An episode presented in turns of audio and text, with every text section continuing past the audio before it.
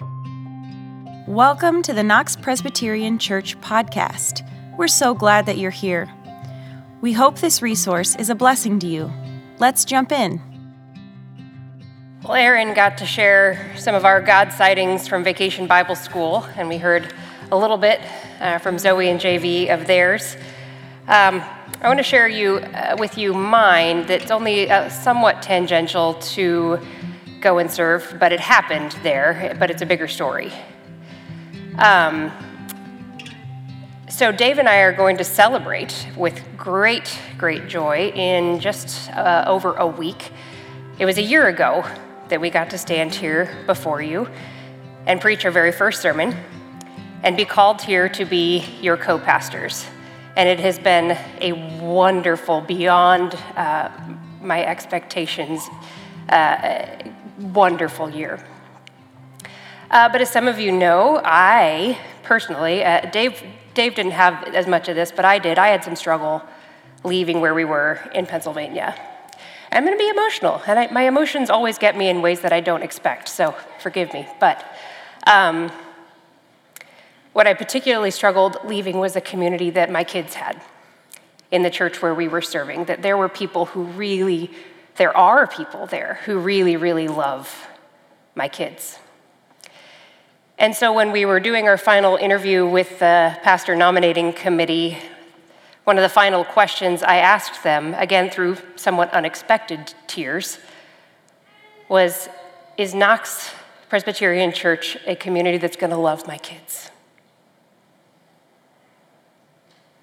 And of course, they said yes, as any nominating committee should. And so we said, okay, great, thanks. And, you know, we had our continued discernment work all to do together. And then they extended us the invitation to come out for that weekend to preach, and we came. And it was the Saturday night before we preached that the, the, the Thorntons, uh, who help lead this trip, hosted a barbecue. And I only learned this week when I spent a day with Greta and with Christine that that barbecue was meant to be attended only by the staff and the session, adults. That they felt, you know, that was probably what was going to be the easiest for me and Dave to manage as we're trying to meet and get to know everybody in a whirlwind weekend. But Christine shared with me that it was actually Terry's idea, because Go and Serve had just ended, to say, let's invite the kids. Let's have a little reunion. Let's get the team. And so they got everybody who'd gone and go and serve, and kids who'd been a part of VBS, and just whoever they could think of, and they invited them over to their house too. And I was thinking actually the other night, I probably met some of you that night, and I'm sorry I don't remember. I remember being like accosted by young people and just being like, hello, I and I didn't remember any of their names, and I'm sorry, but I got them now. And it was a lovely night and a lovely party, and, and people at that party did love my kids well. And that was a gift.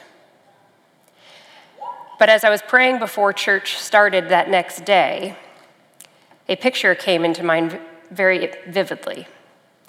And it wasn't of the people of Knox loving my kids, but it was the people of Knox loving every kid. That I, I could remember back to just the night before seeing the young people who were there having authentic, easy, friendly conversations with all the adults who were present there. And that's not something that happens in every realm of life. But at this party that was attended by adults and teenagers and children of this church all together, all kids were loved. And so I knew when I came in to preach that morning that that, that prayer of my mama's heart that question I asked Will my kids be loved here? I knew with all my heart that that was true. And it's only been confirmed in this past year and in these past two weeks as I've gotten to participate in being one of the people who really, truly loves the young people of this church. So I guess all I can say is thank you to you and thank you. Thank you to God that we have been called here, that our family has been called here, that my kids are loved here, that all kids are loved here. So let's look at Jesus.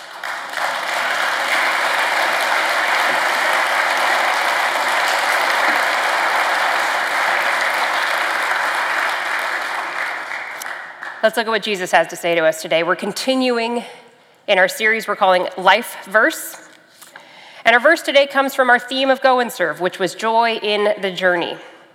And our memory verse, when you leave today, you can take a card that has it printed on there to take it with you. The memory verse uh, for the week at Go and Serve came from Hebrews 12. And I'm going to test you, Nicole, I want you to be loud this time, to see if our Go and Serve team has it memorized before we put it on the screen for everyone. Who, who remembers how it at least starts, the first word? Let us, we got it. All right, let us what? Run with the that is looking the that was pretty good. All right, if you didn't hear them, we're going to put it up on the screen. We can say it all together. Let us run with perseverance the race that is set before us, looking to Jesus, the pioneer and perfecter of our faith. That's a, a short phrase that comes from the entire uh, two verses that we're going to look at today for our life verse, which is Hebrews 12, verses 1 and 2. If you have a Bible with you or a Bible app that you want to open and look at that uh, with us together, I'd encourage you to do that now. And uh, as we prepare to look at and dig into God's Word together, I invite you to join me in a word of prayer. God, we thank you. We thank you that uh, you are a God who speaks to us at all times and in so many ways. And, and we confess we are not all that attentive to listen in a lot of those times, in a lot of those ways. But right now, we do want to listen. Right now, we do want to hear you speak. So we pray that by the power of your Holy Spirit, that you would speak through the words of Scripture, through the words of this message, that our hearts would be open to hear what you have to say to us today. For we pray it in your name. Amen. Okay, Hebrews 12, verses 1 and 2. Therefore, since we are surrounded by so great a cloud of witnesses, let us also lay aside every weight and the sin that clings so closely. And let us run with perseverance the race that is set before us, looking to Jesus, the pioneer and perfecter of our faith, who, for the sake of the joy that was set before him, endured the cross, disregarding its shame, and has taken his seat at the right hand of the throne of God. This is the word of the Lord. Thanks be to God. So, this passage uses the image of running a race. And thinking about that race, this morning I want us to think about it, look at it uh, in three different ways, looking at it kind of from three different angles. I want us to think about running my race, running our race, and running his race. So the first one is my race. The author of Hebrews encourages us to run with perseverance the race that is set before us. I have a race that is set before me. You have a race that is set before you. Each one of us could say, I have my run to race. God created each one of us uniquely. God has shaped us throughout our entire lives with unique experiences and circumstances. God has endowed us and developed within us unique gifts and talents and skills. God has allowed unique hardships and challenges to grow us. So, of course, God has set a race before us that is unique to us. I have a race that is set before me, a race that is mine to run, and so do you. And some days I'm good with that.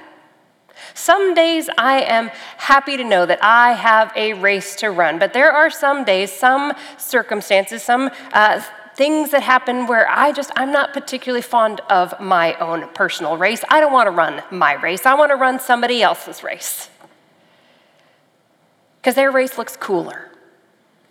Or their, their race looks more fun, or, or more likely to lead to greater success, or more money, or, or more perks, or frankly, their race just looks easier. Instead of the running the race that is set before me, I find myself wishing that I could run the race that's set before them, whoever them may be. This has always been the case that we, we, you know, the grass is greener on the other side, right? This has always been the case. It's very easy to compare ourselves to the people around us, but it has never been made more easy than in this age of social media, right? Where it's so easy to, to look at the things of other people's lives, the things that they're willing to post online, right? And the things that we're willing to post online are, are, the things that make our race look more fun, that make our race look more cool or more successful or, or, or less difficult. We don't share the things publicly that are, are hard or that are failing or that are boring. No, the things that we, we see out there of other people, they're the things that look so much nicer, so much better, so much shinier, so much more put together than what we know of our own race. But when we compare what we know of our own race to what other people have allowed us to see of their race, what we're doing is we're comparing our insides to their outsides. Right? We're envying and wishing for somebody else's race, we're comparing our insides to their outsides, and that is never a fair or right or true or helpful comparison. So let's be clear everybody's race has elements that are fun and beautiful and amazing. And everybody's race has elements that are boring or challenging or downright painful. That is true of everyone. So I've got to run my race, the race that is set before me. And here's why. In his letter to the Philippians, the Apostle Paul says that it is God who works in you to will and to act in order to fulfill his good purpose. God has set my race before me to fulfill a purpose to fulfill a good purpose, to fulfill God's good purpose. And no one can run my race to fulfill God's good purpose in me and through me except for me. I've got to run my race. And so do you. But that doesn't mean we have to run alone because we also run our race. Hebrews 12 begins with the words, Therefore, since we are surrounded by such great, so great a cloud of witnesses. As I told the team last week, and Dave and I have told you at times before, one little handy dandy tool of biblical scholarship is when you're reading in the Bible, uh, there's certain words that should capture your attention to, to kind of say, oh, there's something I need to focus in on here a little bit, one of those words is therefore. And the little trick that you can keep in the back of your mind when you're reading your Bible is anytime you see the word therefore, you ask the question, what is this therefore there for? What's it there for? What's it doing? What's it pointing to? Because often when the word therefore is in there, they're trying to get your attention. They're trying to point to something. And, and so here's what's happening in Hebrews 12. He writes, Therefore, since we are so surrounded by such a great cloud of witnesses, he's pointing back to what was said in chapter 11. So if you had those Bibles open and you want to look, you know, you can feel free to skip back to chapter 11. Uh, that's where this great cloud of witnesses is listed.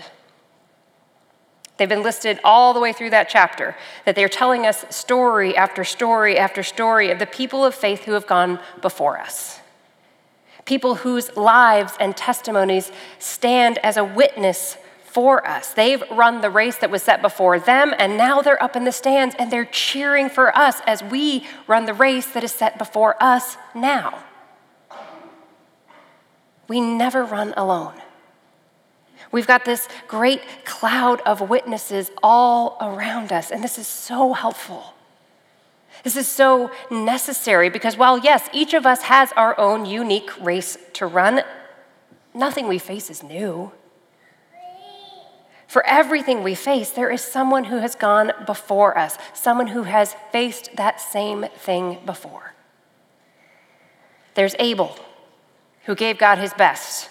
Noah, who lived according to a future he couldn't see. Abraham, who was willing to offer God back the promise that God had given to him, and so many more. Every person who has ever walked in faith, following after God. Every person who has ever run the race that was set before them, they have something to offer us as we run the race that is set before us. So if you're experiencing hardship, fear, rejection, persecution, pain, adversity of any kind, as you face those things in your race, know that there is someone in our cloud of witnesses that has experienced that as well. They've run that race too. If you're praying anguished prayers and enduring sleepless nights, they've been there too. If you're seeing prayers answered and praising God for it, they've been there. If you're wondering where God even is in your life right now, they've been there. If you're seeing God work miracles that you would have never thought possible, they have too. I'm not just running my race, we are running our race. Surrounded by a great cloud of witnesses who have been where we are, who have gone through what we are going through. They have seen and felt the things then that we are seeing and feeling now, and they are cheering us on. So it's not just my race, it's ours. Therefore, since we are surrounded by so great a cloud of witnesses, that's our race. Let us lay aside every weight and the sin that clings so closely, and let us run with perseverance the race that is set before us. It's my race. And let's look to Jesus, the pioneer and perfecter of our faith. His race. Last week, I did this very annoying thing with the Go and Serve team. I know it was annoying. Don't shake your head, DJ. It was annoying. Charlie is saying, yes, it was. Thank you. Last week, I made them go on a lion hunt with me. Has any of you done this with your children? Do you know the children's book, or you've done like the campfire song, the going on a lion hunt? Anybody here with me? No? Okay, at least one nod. Yes. It's a thing you do with kids, not high schoolers. I know. It's a very, very silly, you know, repeat after me thing. You got to do the hand clappy thing. You say, We're going on a lion hunt, gonna catch a big one. I'm not afraid because we're all together right? And then you do it. You go and you have different verses where you encounter different obstacles along the way a tall fence, a big tree, a marsh, a lake, whatever. And you got to do the motions and climb it and swim through it. And they were like, What are you doing? This is dumb. I know. But the other thing that happens is every time you encounter an obstacle, the thing you say over and over again is you can't go over it, you can't go under it, you can't go around it, you have to go through it.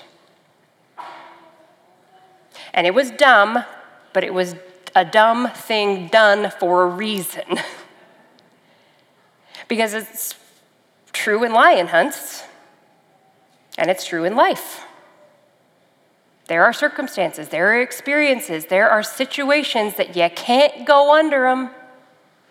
You can't go over them, you can't go around them, you gotta go through them. And if we're honest, we don't particularly like that element of human life, do we? We do not like that life is hard.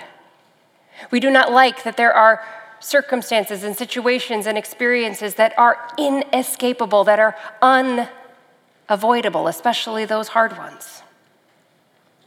Because if we're honest, we'd like our life to be easy rather than difficult.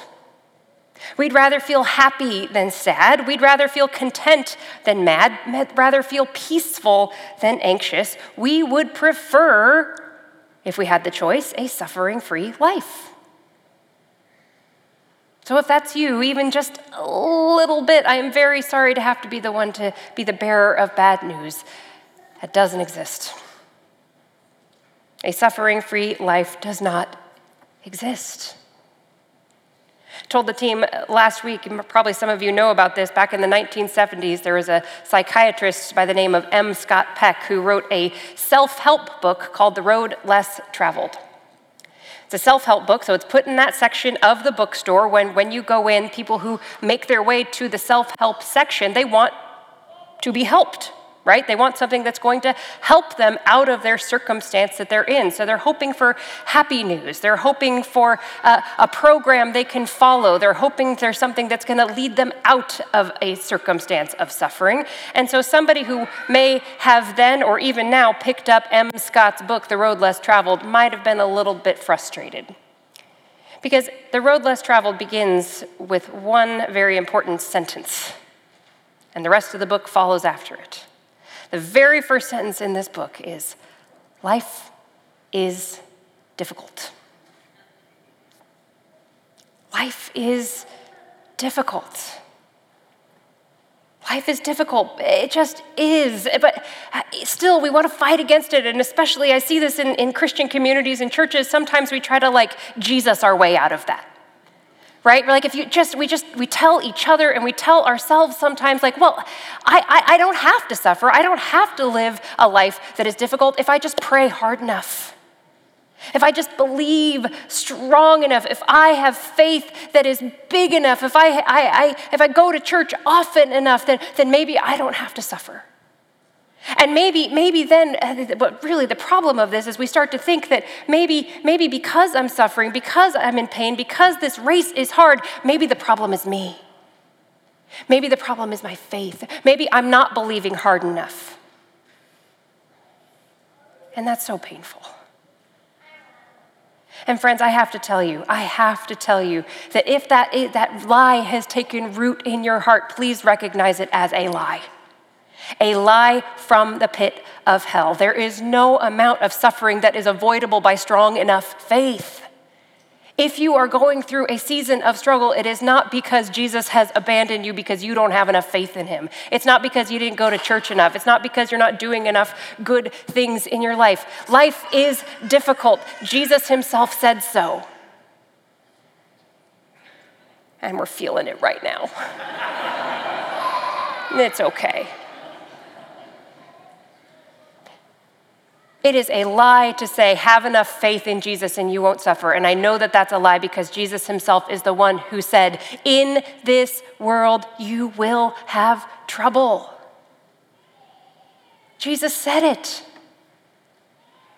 Jesus knew that life is difficult. Jesus knew that it was true for every human being who has ever lived on this planet. You can't go over it, you can't go under it, you can't go around it, you have to go through it. Jesus knew that this was true, but Jesus also knew that we'd never have to go through it alone. As we run the race that is set before us, as we are being cheered on by this great cloud of witnesses that surround us, we are called to fix our eyes not on ourselves and our own abilities, not even on the people in that great cloud of witnesses who are cheering us on. No, as we run with perseverance the race that is set before us, we are called to fix our eyes on Jesus, the pioneer and the perfecter of our faith who, for the sake of the joy that was set before him, endured the cross disregarding its shame, and has taken his seat at the right hand of the throne of God. We are not running this race alone. Jesus is running ahead of us. Jesus is running ahead of us all the time, but especially in those times when the race gets hard. Jesus is right there with us. And here's why this is really important. Here is the really, really good news. Because Jesus, Jesus could have gone over it. Jesus could have gone under it. Jesus could have gone around it. Jesus chose to go through it. Philippians 2 tells us that though Jesus existed in the form of God, I want to pause there for a minute. Jesus existed in the form of God. Jesus is God as God the Son. Jesus is co equal with God the Father and with God the Holy Spirit. Jesus is God. Though Jesus existed in the form of God, Jesus did not regard equality with God as something to be grasped, but he emptied himself, taking the form of a slave, assuming human likeness. And being found in appearance as a human, he humbled himself and became obedient to the point of death, even death on a cross. Jesus could have gone over it. Jesus could have gone under it. Jesus could have gone around it, but Jesus chose to go through it. Jesus chose to go through it with us. Through all the ordinary problems and pain and struggling and suffering that go with running a race. Jesus chose to go through it with us to know so that we would know we never go through it alone. And Jesus chose to go through it for us through the extraordinary suffering of being killed on a Roman cross, of having the sin of the world on his shoulders, of being estranged from the Father on our behalf. Jesus chose to go through that for us so that we would never have to. Jesus ran his race so we can run ours, so I can run mine. So, whatever lies before you in your race, you can run it. If you'll keep your eyes on Jesus, the pioneer and the perfecter of our faith, the one who runs ahead of you, the one who runs with you. Thank you for listening. For more information on how to get connected, please visit our website at knoxpres.org. That is K N O X P R E S dot org. You can also subscribe to our podcast on iTunes, Google Podcast, or Spotify.